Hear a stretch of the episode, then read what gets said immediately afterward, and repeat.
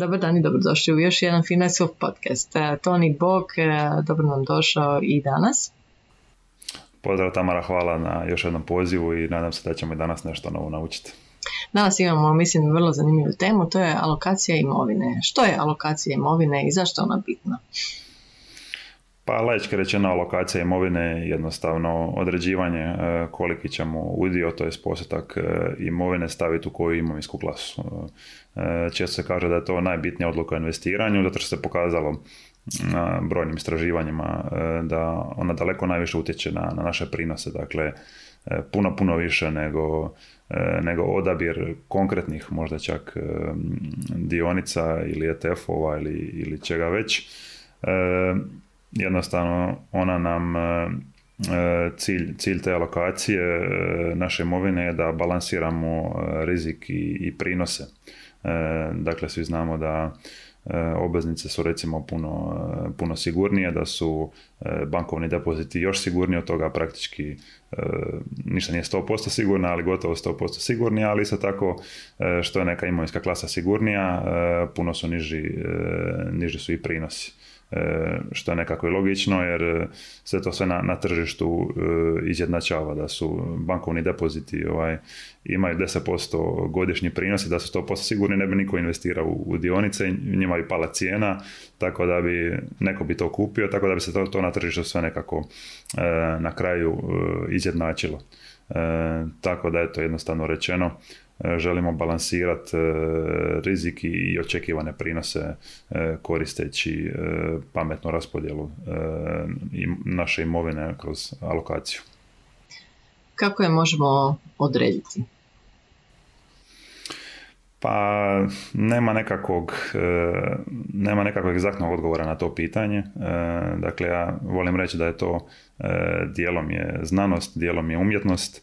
E, ovaj dio znanost, e, to su možda nekakvi povijesni podaci za svaku klasu, znači mi znamo koliko e, dionice ili obveznice imaju prinose na godišnjoj razini, ali to su podaci nekakav dugi vremenski rok. Mi ne znamo što će se desiti u, u idućih, naravno, pet ili deset godina, ali nekako na dugi vremenski rok može biti poprilično siguran da će biti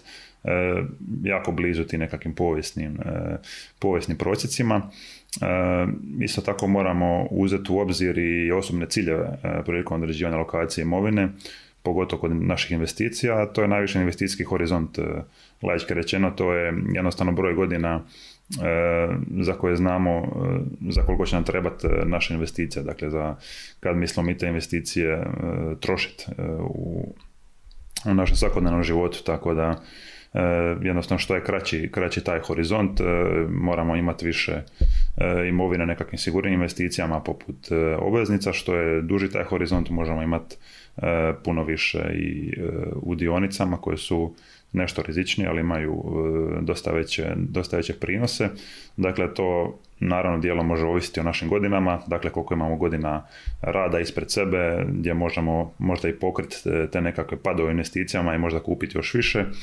Naravno, kad se približavamo mirovini, da ćemo E, težiti nekako puno većoj sigurnosti, ali isto tako nema svako od nas ni isto toleranciju na rizik. E, dakle, to ovaj dio koji sam spomenuo, umjetnost. E, dakle, jednostavno neko ne može podnijeti da vidi da, da mu je investicija u minusu i jednostavno može za, za takav, takav tip osobe je puno bolje da, da ima puno više imovine u nekakvim konzervativnim imovinskim klasama dok s druge strane neko može imati puno višu toleranciju na rizike, ne smeta mu taj nekakav e, rast i pad e, investicija ako zna da će na dugi vremenski rok imati e, više prinose. Mislim da je to i razlog što radimo ove edukacije, upravo to da ljude educiramo i da na neki način odagnamo taj strah e, potencijalno koji ljudi imaju od nekakvih fluktuacija na tržištu. E, htjela sam se nadovezati na ovaj dio koji si pričao, znači o tom investicijskom horizontu, o e, tom nekakvom sklonosti, riziku i tim nekim stvarima koji su također bitan dio našeg upitnika kad se znači, započinje sa investicijom, što se i zakonski mora znači kod potencijalnog klijenta doznati, to su upravo te stvari, znači koliki udio sveukupne imovine e, ulaže od tih nekakvih primanja, znači financijske situacije do sklonosti riziku, pa recimo tih nekakvih stvari kao što je najvažnije, znači e, investicijski horizont, to jest e, sama dužina te investicije, jer naravno kao što si rekao, kratkoročno e, se uvijek može dogoditi da postoje nekakve fluktuacije, ali one su na duži vremenski rok puno manje i uvijek tržišta kao što znamo pobjede krizu i ekonomija ide dalje i um, tržište dolazi na nove vrhunce. Znači, kad je pred nama dugački rok, onda se uh, nemamo razloga brinuti, ali je bitno da u svakom trenutku se osjećamo ugodno sa našom investicijom i upravo to znači da iskreno sami sa sobom postavimo taj naš portfelj s obzirom na to kako mi gledamo znači na te fluktuacije i na sve ukupno nekakve razvoje na tržištu, to jest da se na neki način sami zaštitimo od toga da u danom trenutku ne napravimo najveću grešku, a to je da ne povučemo investiciju u najgorem trenutku. Pa da, Tamara, baš e, posljednje što si rekla, E, mislim da, da se alokacija definitivno ne treba koristiti za, za nekako e, kalkuliranje i tajmiranje tržišta, nego je najbolje da ona bude određena u startu i da bude nekako e, fiksna, znači se točno zna koliko posto se ulaže u dionice, koliko obveznice, ali naravno sa prolaskom nekog dužeg e, vremenskog roka, ono što smo pričali kako se bliže u našim ciljevima ili mirovini ili, ili nečem trećem, da naravno da se onda može mijenjati, ali svakako nije preporučljivo više od e, jedan put godišnje e, najviše mijenjati, mijenjati alokaciju. Ja bih možda rekao čak i, i, i puno rijeđe od toga postoje, možda ćete naletjeti na internetu i na nekakva jednostavna pravila e, o određivanju lokacije, znači popularno dosta bilo pravilo 100 koje kaže da oduzmete broj svojih godina od brojke 100 i da možete toliki postotak e, svoje investicija staviti u dionice, recimo ako imate 40 godina, 100 minus 40 jednako je 60, dakle 60% u dionice, 40% u obveznice, ali ne bi se baš vodio za, za, za tim pravilom e, nekako ono striktno, pogotovo što e, jako, puno, e, jako puno stručnjaka e, preporučuje da taj broj ne bude 100 nego 110 ili čak 120, tako da, da bude i puno, puno, viši, puno viša alokacija u dionice nego što je možda to nekako bilo ranije, ranije gledano, jer dionice su puno manje rizične nego, nego što ljudi misle, pogotovo na, na dugi vremenski rok. Jednostavno su baš e, nekako taj glavni, e, e, glavni faktor u, u kreiranju viših prinosa i na posljedku nekakvog ostvarivanja naših financijskih ciljeva. Pa mislim da je tu možda bitno da se dotaknemo upravo te razlike između pasivnog investiranja putem ETF-ova e, i e, nekakvog, da to kažem, tradanja, to jest e, stock pickinga, što se tiče samog rizika i što se tiče te alokacije, mislim da možda možemo tu kratko se i na to osnoviti. Pa da, nešto smo to već i, kratko ovaj, spomenuli. dakle, E, rizici i prinosi su u obrnutoj, e, u obrnutoj korelaciji, dakle e, znamo ako ćemo, ako imamo kraći vremenski horizont, manju toleranciju na rizik, više ćemo investirati naravno u obveznice. U obrnutom slučaju ako imamo duži investicijski horizont i veću toleranciju, investirat ćemo više u, u dionice. Da kako nekako je E, opće prihvaćeno da je za malog investitora to najbolje u obliku ETF-ova, dakle ne pojedinačnih e, dionica i obveznica, da e, jednostavno smanjimo i naknade i da povećamo tu diversifikaciju i sve druge stvari o kojima smo već pričali koje su prednosti ETF-ova, ali ja se ne bi samo zaustavio na, na investicijama, nego bi razmišljao o lokaciji imovine i u smislu ostalih imovinskih klasa. Dakle, možda dosta nas ima E, nekakvu averziju prema investiranju, pogotovo u startu, pa držimo možda veliku količinu gotovine e, na računu koju nam inflacija jede e, malo pomalo, tako da moramo i to uzeti u obzir. A s druge strane imamo i jako velik broj građana Republike Hrvatske koji imaju svoje nekretnine koje možda imaju i više nekretnina, a u isto vrijeme su možda u ne znam, u dugovima po kreditnim karticama ili potrošačkim kreditima sa vrlo visokim kamatama, te jednostavno niti, niti ne razmišlja da je možda bilo pametnije prodat e, dio tih nekretnina i, i pokrit e, te nekakve druge stvari, dakle tu alokaciju imovine dovesti e, u nekakve, nekakve bolje omjere. Da ne govorim da postoji tu i veliki rizik ako vam je recimo 90 ili 95% vaše imovine je u jednoj jedinoj nekretnini u kojoj ujedno i živite, to je ogroman rizik. Dakle, ako niste kvalitetno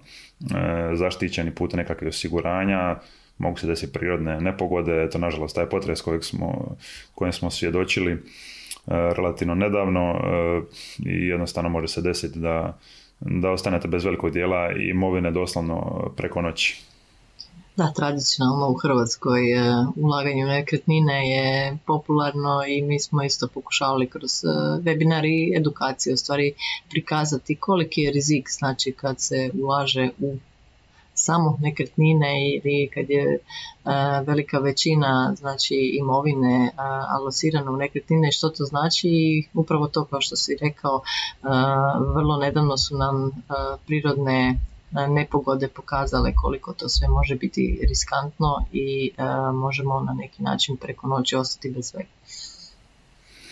Pa da, e, osim toga, naravno, ne mora doći ni do prirodne katastrofe, može se također desiti da e, je jednostavno veliki pad na tržištu bilo kojem, pa tako i nekretnina, kao što smo imali e, prilike svjedočiti isto tokom velike krize 2008. Tako da jednostavno ne postoji jedna imovinska klasa koja je najbolja i najsigurnija, nego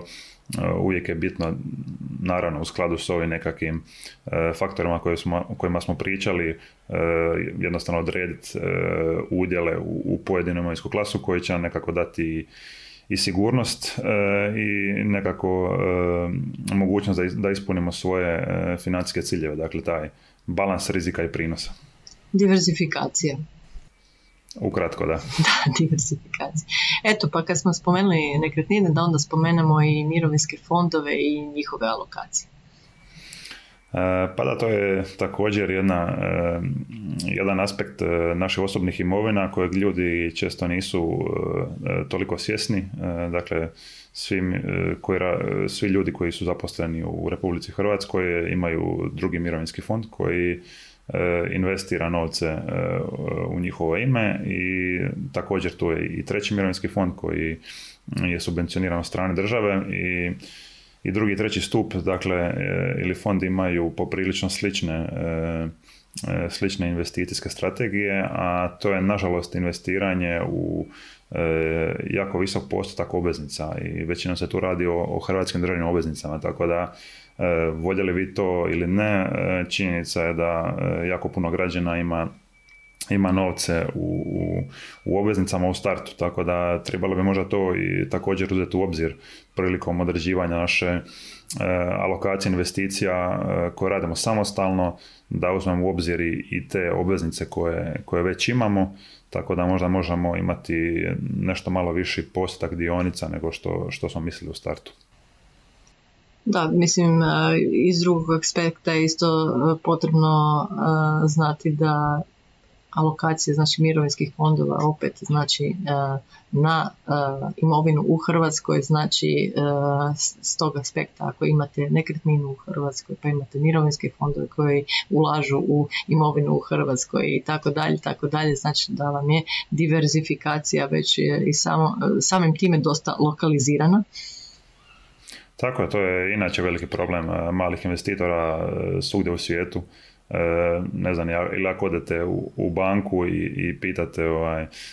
jel možete dati nešto, nekakav instrument u koji ću investirati, e, puno, puno češće će biti da, da će jako puno tih dionica, obveznica biti opet na domaćem tržištu, tako da opet smo na kraju izloženi domaćem tržištu puno, puno više nego što bismo trebali. Tako ako se desi bilo kakav poremećaj u ekonomiji Republike Hrvatske, jednostavno će to imati puno veći negativni utjecaj na nas osobno nego da smo bili diversificirani ne samo u različitim imovinskim klasama, nego i geografski, što se spomenulo, dakle, u, po mogućnosti u, u, u svim državama svijeta ili barem većini ovih razvijenih tržišta.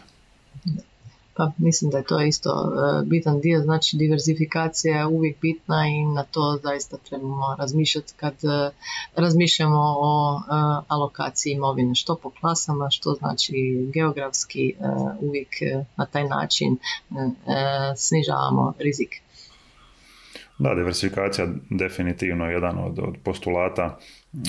osobnih financija i investiranja jednostavno to najjednostavniji, najpraktičniji i